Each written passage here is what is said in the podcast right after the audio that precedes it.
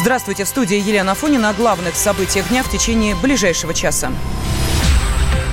Сергей Шойгу провел совещание с членами комиссии по установлению причин пожара на глубоководном аппарате в Баренцевом море. По словам Шойгу, первым из горящего отсека моряки-подводники эвакуировали гражданского, задраив за ним люк, чтобы не допустить распространения пожара. Также министр обороны подчеркнул, что находившиеся на борту аппарата подводники были высококлассными военными специалистами, проводившими важные исследования по изучению гидросферы. Шойгу добавил, что все погибшие офицеры будут представлены госнаградам. Расследование трагедии продолжается. Уже известны имена погибших моряков. Среди них два героя России, испытатели глубоководной военной техники. Николай Филин и командир пострадавшей подлодки Денис Долинский. Кроме того, в списке жертв пожара оказались семь капитанов первого ранга. Всего на станции находились 25 членов экипажа, 14 погибли от отравления угарным газом. На прямой связи со студией корреспондент «Комсомольской правды» в Мурманске Мария Пашенкова. Э, Маша, приветствую тебя. Какова информация по пострадавшим? Добрый день. А, в данный момент а, информации по пострадавшим обновленной, к сожалению, нет. А, дело в том, что они находятся в тяжелом состоянии, и э, врачи не распространяются. Это режимный объект, госпиталь, в котором они находятся, поэтому туда не пускают э, и журналистов. Минздрав у нас тоже молчит, поэтому пока ничего подсказать, к сожалению, не можем. Э, что касается эм, дальнейших э, действий по, э, может быть, оказанию какой-то помощи или выявления того, что необходимо, все это в ведомстве, да, насколько мы понимаем, сейчас никаких дополнительных сил не должно быть задействовано. А, да, все верно. Вчера у нас э, оперативно отреагировали на трагедию в правительстве Мурманской области. Сказали, что помогут э, любой помощью, которая будет нужна. А, буквально полчаса назад в Североморске началась встреча в Рио губернатора Мурманской области Андрея Чибиса с министром обороны. А, она проходит за закрытыми дверьми. Э, нам не говорят, что-то будет, журналистов не позвали. Обещали предоставить какую-то информацию именно после встречи. Э, пока обсуждается формат помощи, но семьи погибших э, и пострадавших их не оставят один на один с их бедой. Я думаю, что это будет и моральная поддержка, и материальная в первую очередь. Спасибо. С нами на связи была корреспондент «Комсомольской правды» в Мурманске Мария Пашенкова. Члены экипажа глубоководного аппарата, погибшей 1 июля в Баренцевом море, служили в войсковой части под номером 45707. Она дислоцируется в Петергофе. По данным СМИ, часть подчиняется Главному управлению глубоководных исследований Минобороны. На ее базе работает научно-исследовательская лаборатория. Это один из наиболее засекреченных военных объектов в России. На прямой связи из Санкт-Петербурга корреспондент «Комсомольской правды» Роман Лялин. Рома, приветствую тебя. Что известно об этой части? Ну, точнее, что э, может э, быть, ну, скажем, скажем так, в открытых источниках? Да, здравствуйте. Военная часть была сформирована еще в 1976 году приказом главнокомандующего ВМФ. Вот с тех пор она была секретной, и вся ее деятельность относится к грифу совершенно секретно. Известно, что там испытывают атомные подлодки, изучают дно Мирового океана. Но это официальная информация, которая единственную предоставляет. Все, остальное засекречено. Угу. У тех, кто работает там, какие части, какие, ну, скажем так, какой состав? Да, да, известно, что это войсковая часть 45707, она в Петергофе, но сами военные дислоцируются в Североморске. Это 29-я отдельная бригада подводных лодок. Вот она еще больше засекречена, чем сама часть, и поэтому... Но известно, что там служат только офицеры, и вот рангом не ниже капитана третьего ранга. Угу. А, около этой части есть какой-то закрытый городок, там, где живут э, семьи, жены, дети? Или э, ничего подобного нет, а офицеры приезжают туда, работают и уезжают? Нет, офицеры приезжают туда, насколько нам известно, из Петергофа. Угу. Вот, а семьи живут в Санкт-Петербурге, ну и в том числе в Петергофе. Понятно. Спасибо. На прямой связи из Санкт-Петербурга с нами был корреспондент Роман Лялин. Члены экипажа на подлодке были в званиях не ниже капитана третьего ранга. Из 25 человек 7 э, капитана первого ранга, среди которых два героя России. По мнению военного эксперта, главного редактора журнала «Арсенал Отечества» Виктора Мураховского, такой элитный подбор команды связан с секретностью службы и условиях, в которых экипажу приходится работать. Это, во-первых, не АЭС-12. Откуда это все взяли? Вот. Это АЭС-31. Атомная специальная это расшифровывается. Атомная глубоководная станция проекта 10381. Для обывателей можно сказать, что большая часть э, ее оборудования и тех работ, которые они выполняют, подпадает под действие закона о защите государственной тайны. Главное управление глубоководных исследований – это специфическая очень организация военная. Вот. Это подразделение повышенного риска. Эти люди действуют в той среде, которая даже опаснее, чем космос, и менее изучена, чем космос. Космос, по крайней мере, может просматриваться оптическими средствами, если мы говорим. А под водой под водой, особенно на больших глубинах, электромагнитное излучение не проникает, оптика крайне ограничена. В основном звуковые частоты для эхолокации используют. Поэтому глубины Мирового океана – это особая вселенная, это очень мало исследованное пространство и, конечно, пространство э, высокого риска. Ряд специальных задач, которые выполняет Главное управление глубоководных исследований, оно, понятно, связано с э, системой освещения подводной обстановки техники, работой некоторых устройств, контролем над рядом устройств там, и так далее, и так далее. Там, э, понятное дело, в таком подразделении на таких атомно-глубоководных станциях, как АЭС-31, служат исключительно офицеры. Они выполняют очень серьезные задачи. Процент героев Российской Федерации, там, наверное, самый высокий среди всех других подразделений Министерства обороны. Командиром подводной лодки был Денис Долонский. Э, РБК сообщает о том, что э, знакомые называют его капитаном первого ранга Героем России. На подводной лодке в Баренцевом море погиб испытатель глубоководной военной техники Николай Филин. Он капитан первого ранга, офицер подразделения Главного управления глубоководных исследований Минобороны. Ему было 57 лет. Звание Героя Филину присуждено президентским указом в 2018 году. Также награжден орденами мужества и э, за военные заслуги. Еще один погибший капитан первого ранга Андрей Воскресенский. Его называют зятем контр-адмирала Владимира Бедердинова.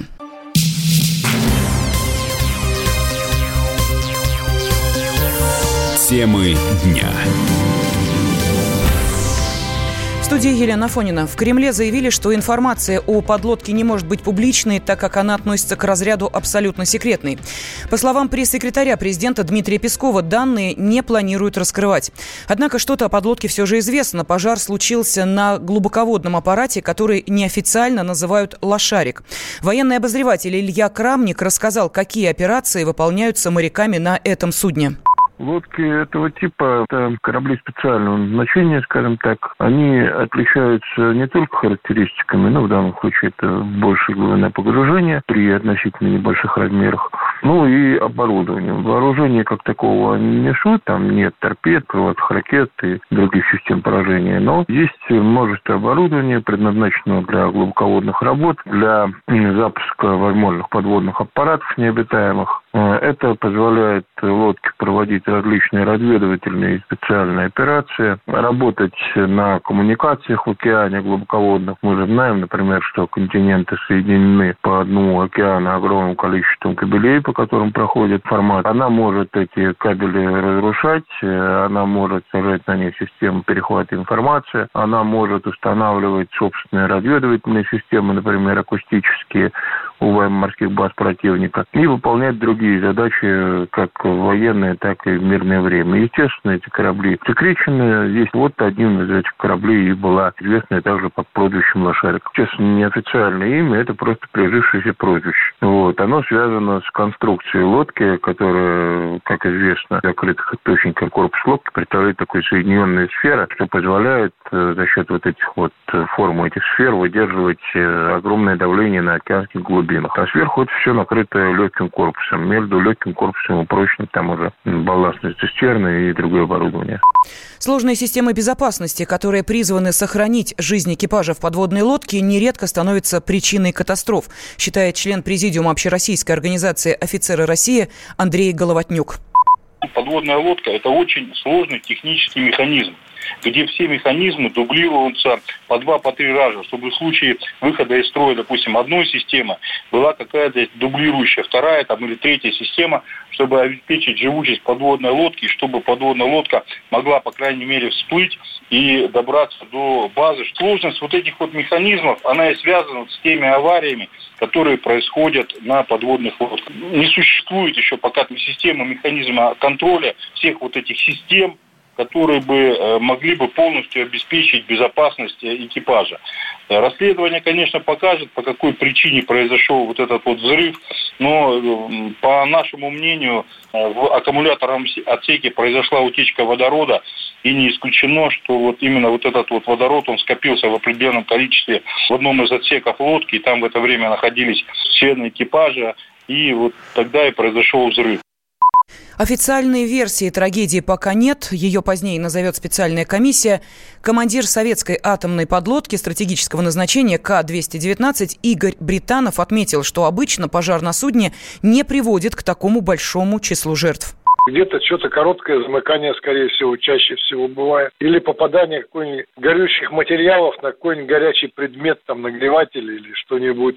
То есть это вариантов штук 5-6 как минимум. Если небольшой пожар, то обычно огнетушителями тушат, э, тушат пеной, пенное лодочное тушение. А если объемный пожар, то его лодочное, объемное, химическое, то есть фреон запускает в отсек, который связывает кислород, и горение прекращается. Первое, что делается при пожаре, это э, включается средство защиты, то есть органов дыхания, то есть противогаз какой-нибудь одевает, и изолирующий аппарат или еще что-нибудь. Это первое, что делается. Потом mm-hmm. уже все остальные действия по герметизации, по тушению и все прочее. То есть я, я сам пока вот понять не могу, вот меня вот удивляет, почему именно отравившимися 14 человек.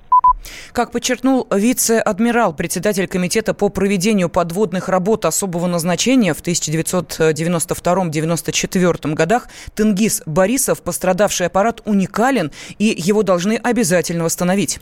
Раз она вернулась в базу, я полагаю, что ее восстановить можно, и наверняка она будет восстановлена. Это уникальная система, и, конечно, никто не заинтересован в потере такой уникальной значит, конструкции. Дело в том, что это штучные вещи для, я говорю, определенных задач, и они в большом количестве не нужны.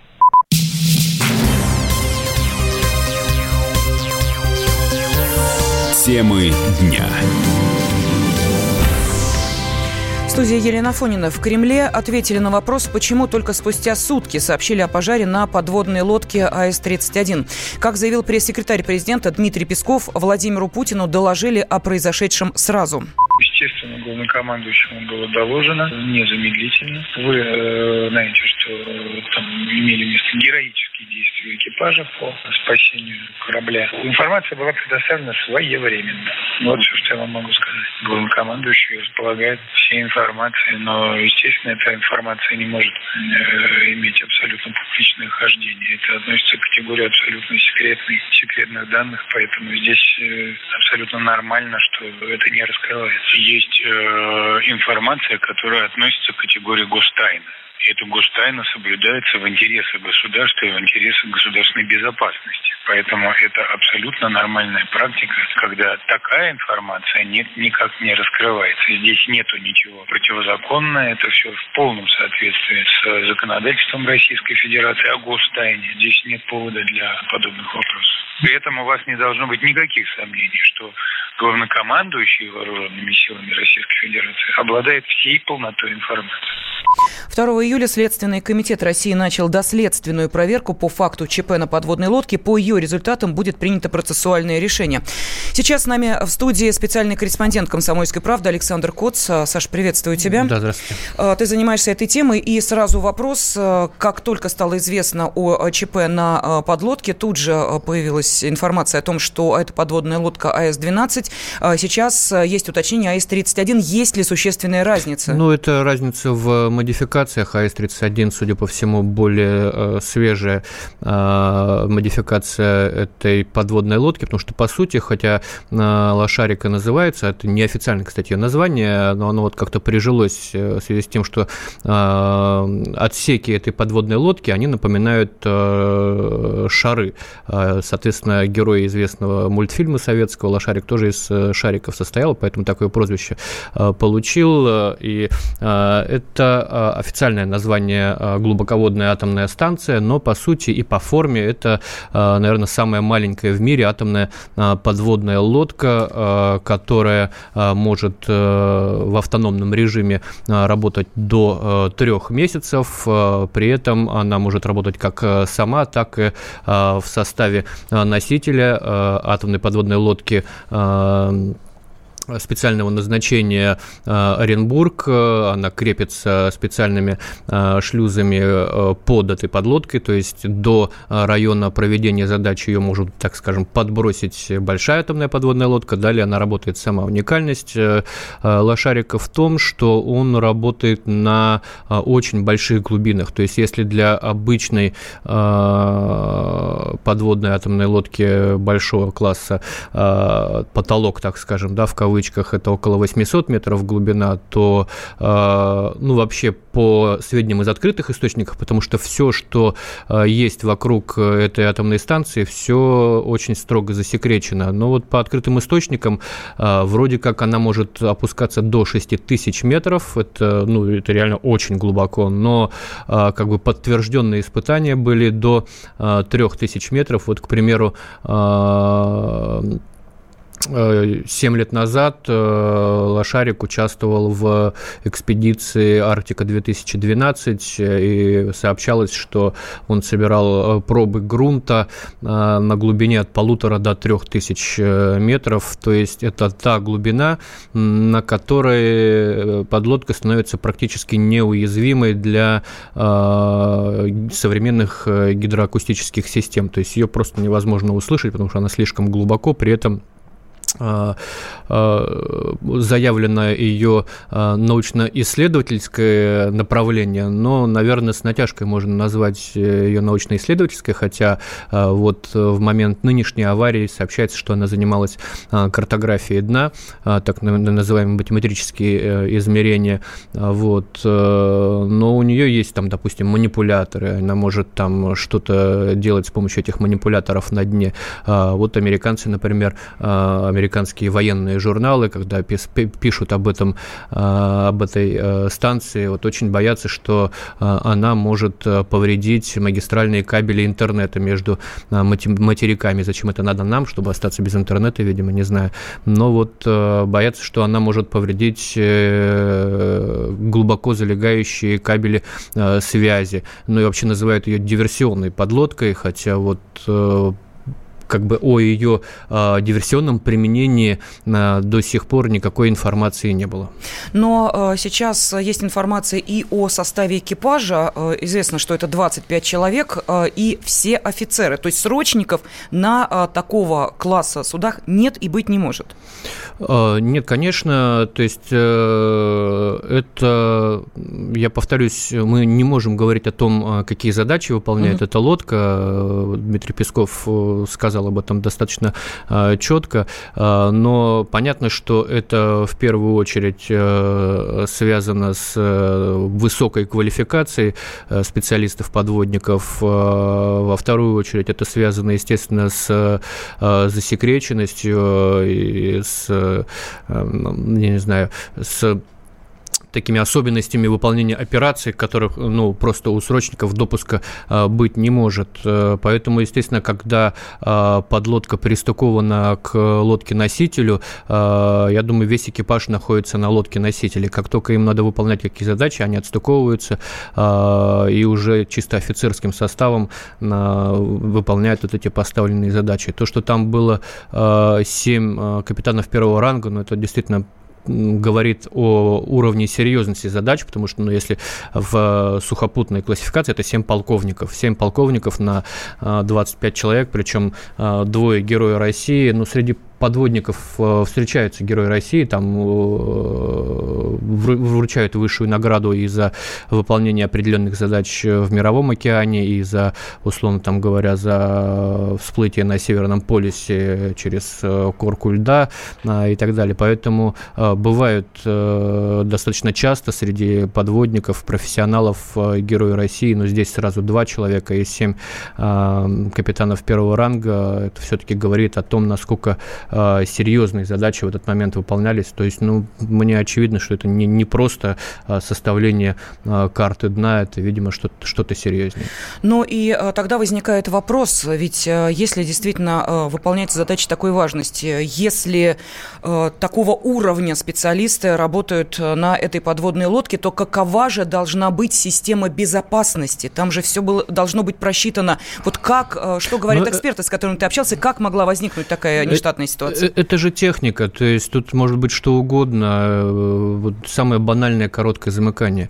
А по жестким законам живучести корабля, подводного корабля, э, ну вот, к сожалению, они таковы, они кровью написаны. Если в одном отсеке э, возникает какое-то возгорание, какой-то ЧП, задраиваются переборки между всеми отсеками. То есть, по сути, вот те, кто задраил люк в горящем отсеке, они спасли весь корабль. То есть у них не было шансов. К сожалению, именно вот по этим законам живучести корабля. А, но остальное уже сделали выжившие, которые, несмотря на то, что тоже отравились продуктами горения, тем не менее, судя по всему, а, подняли а, подлодку на поверхность и довели ее до базы в Североморске. Возможно, вот те сообщения о контузиях, которые поступали через различные источники СМИ, не факт, что, что, что это правда, но вот как предположить, просто говорят, что какой-то взрыв был, я ничего про этот взрыв не знаю.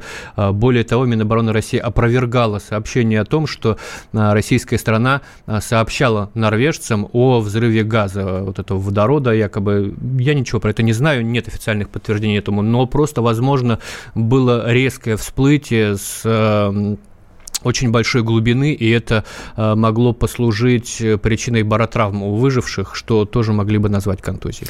Журналистам комсомолки удалось пообщаться с учительницей одного из погибших моряков. Она рассказала нам, что подводники ценою своей жизни спасли своих коллег скажу, что рыдала целый день, потому что это все близкие люди. Это я всю жизнь прожила в Олене Губе, вот э, и оттуда, откуда это исследовательское судно. Напишите, что это действительно герои, потому что подводники это, наверное, самая единственная, наверное, такая профессия, которая спастись невозможно, если не дай бог что. И герои они, потому что не дали развиться пожару не своей жизнью, они спасали жизни других. Не открыли свой отсек, сгорели в своем отсеке. Есть такая у них борьба за живучесть, которая предусматривает, если, в общем, вот отсеки закрываются, если в этом отсеке пожар, то члены экипажа, они борются сами. Саш, но э, все-таки сейчас, насколько вот я понимаю, э, диванные аналитики начали очень активно э, пытаться понять, что же происходило в подводной лодке. И вот одна из версий э, следующая, что поскольку этот аппарат создавался в лихие 90-е, это может быть вот что называется технологическая травма оттуда, есть и другая версия, а может быть диверсия. Вот как ты считаешь, насколько возможно эти версии рассматривать вообще? Ну, э, то, что делали лихие 90 ну, сколько лет э, подлодка работала, выполняла задачи, и, и тут вдруг э, в 2019 году у нее вскрылся какой-то э, скрытый дефект из 90-х. Но мне кажется, маловероятно, как и диверсия. Ну, слушайте, это совершенно секретный объект, на который доступ имеют там люди, которых можно пересчитать по пальцам четырех рук, наверное. Поэтому поэтому и диверсия, и это все-таки э, техника, поэтому э, техногенные катастрофы, к сожалению, э, случаются в человеческий фактор, когда люди такого уровня профессионализма э, ходят на этой подлодке, я не очень верю. Спасибо. С нами в студии был специальный корреспондент «Комсомольской правды» Александр Коц. В следующем части мы обязательно продолжим эту тему. Расследование трагедии продолжается. Уже известны имена моряков, которые стали ее жертвами. Среди них два героя России. Испытатель глубоководной военной техники Николай Филин и командир пострадавшей подлодки Денис Долонский. Кроме того, в списке жертв пожара оказались семь капитанов первого ранга. Всего на станции находились 25 членов экипажа, 14 погибли от отравления угарным газом. Из Североморска передает наш корреспондент Дина Карпицкая. В аэропорту Мурманска сейчас ожидают не только высокое начальство в виде министра обороны, который вылетел в сторону Североморска, но, возможно, приземлится в Мурманске, но и родственников погибших офицеров. А именно, э, возможно, что здесь окажется капитан первого ранга, отец одного из погибших на подлодке офицера Александр Иванович Апарин – его сын Денис Апарин, как уже стало известно из неофициальных источников, был на этой подлодке и э, погиб. Также ожидается, возможно, визит контр-адмирала Владимира Бедердинова, чей зять Андрей Воскресенский, капитан первого ранга и герой России, также значится в списке погибших. Что касается самого списка погибших, то пока имена всех офицеров, которые положили свои жизни в этой подлодке, неизвестны. Доподлинно известно только четыре фамилии через разные источники всплыли в средствах массовой информации, а именно Андрей Воскресенский, Денис Апарин, Николай Филин и Денис Долонский. Кто остальные погибшие, не ясно, но среди них есть и капитаны первого ранга, и герои России – Сейчас многие задаются вопросом, как оказались на одной подводной лодке офицеры такого высокого ранга, и что за секретное задание было у них. Но никакой информации об этом нет. Что касается города Североморск, то это очень закрытый город. Попасть туда невозможно. Пропуска выписываются лично главнокомандующим. И в течение 30 дней, конечно, огромное количество журналистов сейчас хотели бы там оказаться, оказаться ближе к происходящему. Но это все равно, чтобы найти иголку в стоге сена. Это была Дина Карпицкая. Она выходила с нами на связь из Североморска. Радио «Комсомольская правда». Более сотни городов вещания и многомиллионная аудитория. Екатеринбург 92 и 3 FM. Эм. Кемерово 89 и 8 FM. Эм. Владивосток 94 FM. Эм. Москва 97 и 2 FM. Слушаем всей страной.